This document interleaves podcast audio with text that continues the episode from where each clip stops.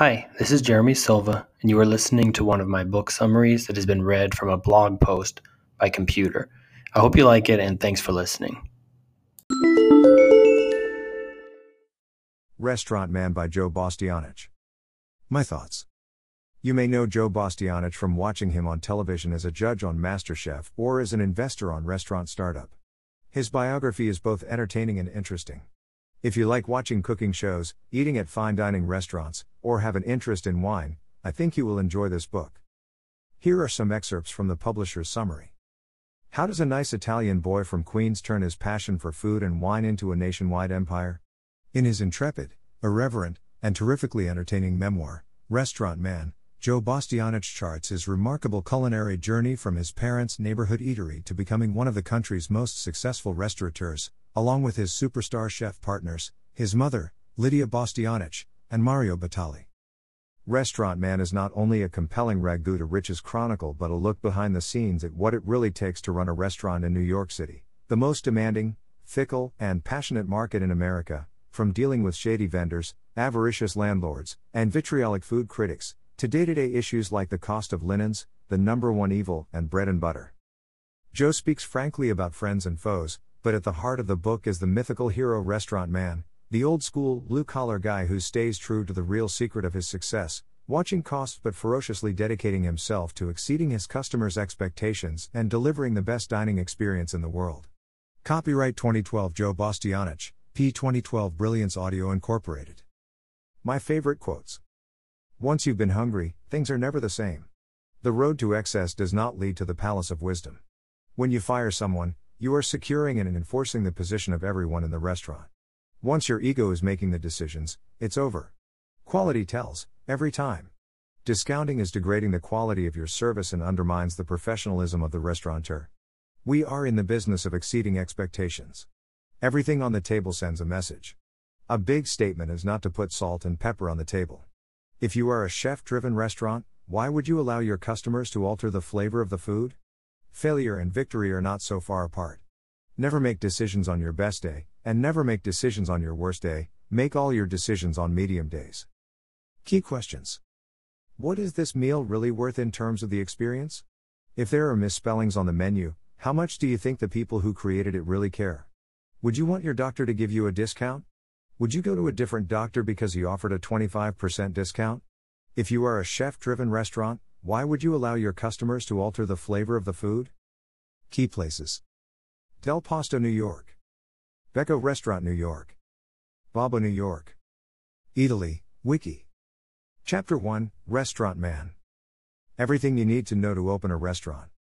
Margins are 3x your cost on everything. You have loss leaders on the menu, veal chops and steaks desserts are almost pure profit. Wine by the glass marked up 4x. 30% of your monthly take is going to be your food and wine cost. 30% labor. 20% miscellaneous including the rent. 20% profit. Your rent per month should be your gross take on your slowest day. Restaurant math is easy. If you need to gross $10,000 per day, you need to have 200 people come in and spend $50 apiece. $3,333 goes to cost of goods sold. $3,333 going to labor. 20% miscellaneous, including linens, insurance, bug spray, everything. Everything you give away for free is bad. Linen is the number one evil. Same with bread and butter. In a typical Manhattan fine dining restaurant, between 10 to 20% profit is an acceptable margin. You make dollars by accumulating nickels. Don't try to grab for the dollars. The simple mantra Joe and Mario live by is we buy things, we fix them up, and we sell them for a profit. Babbo was their first truly celebrated restaurant. It had a low fixed cost when they started. Rent was only $12,000 per month and they had 110 seats. They figured they would take in $40 to 50 per person and turn the place 1.5 times a night. 155 covers per night for $7,000 a night or $50,000 a week. That would be 2.53 M dollars per year with $600,000 margin. Most people who open a restaurant fail because they lack the fundamental understanding of restaurant math.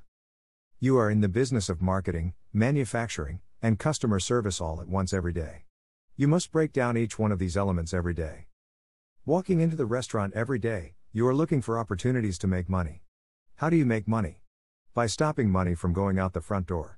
Have a scale at the front door, every meat purveyor and fishmonger knows whether you have a scale or not. You weigh everything as it comes in and then check your invoices.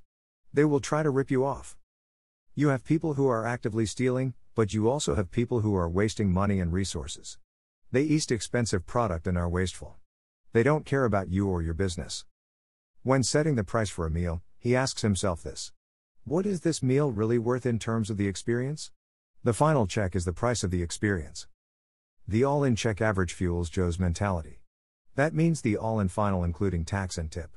The all in check average is how he looks at his restaurants. Joe's early life in Becco. Once you've been hungry, things are never the same. What motivates Joe?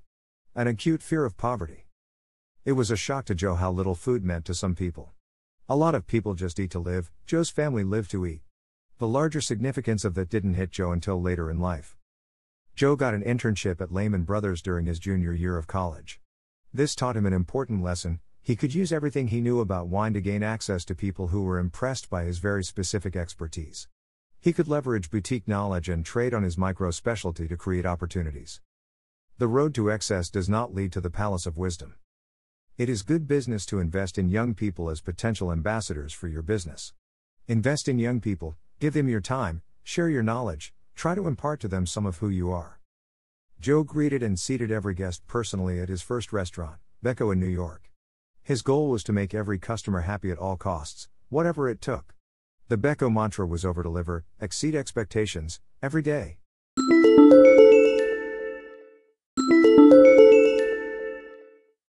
Restaurant jobs. Pot scrubber. Dishwasher. Restaurant cleaner. Chief porter. Waiters. Bartender.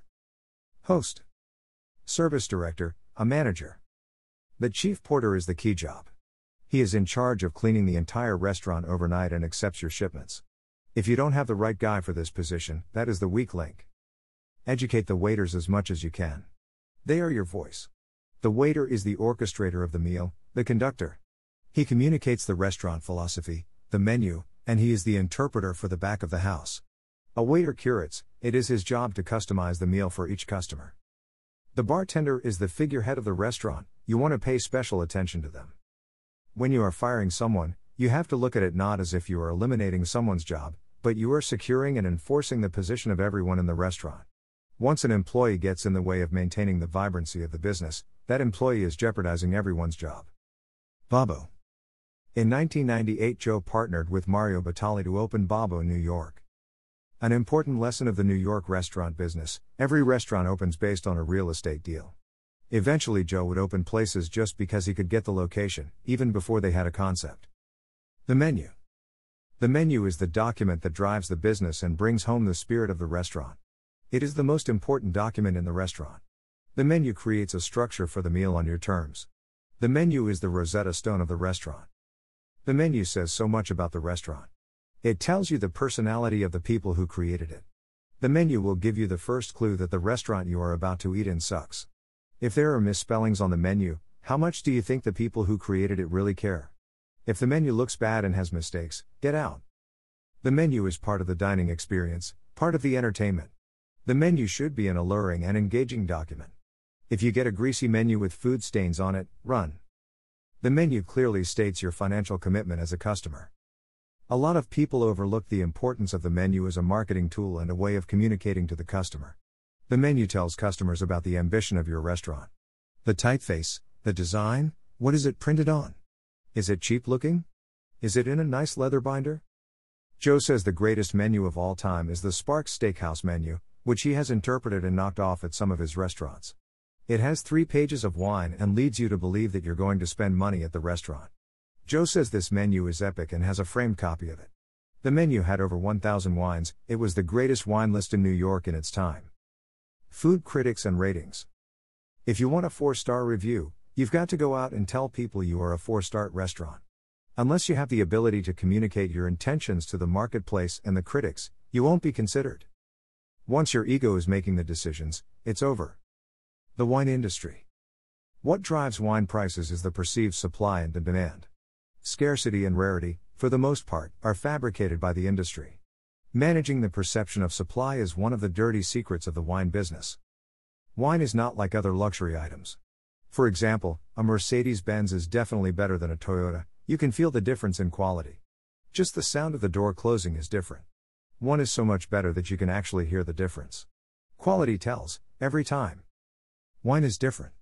A $150 bottle of wine is not three times better than a $50 bottle of wine. Do you think most people could tell the difference? Would people pay three times more for a bottle if they didn't have the labels?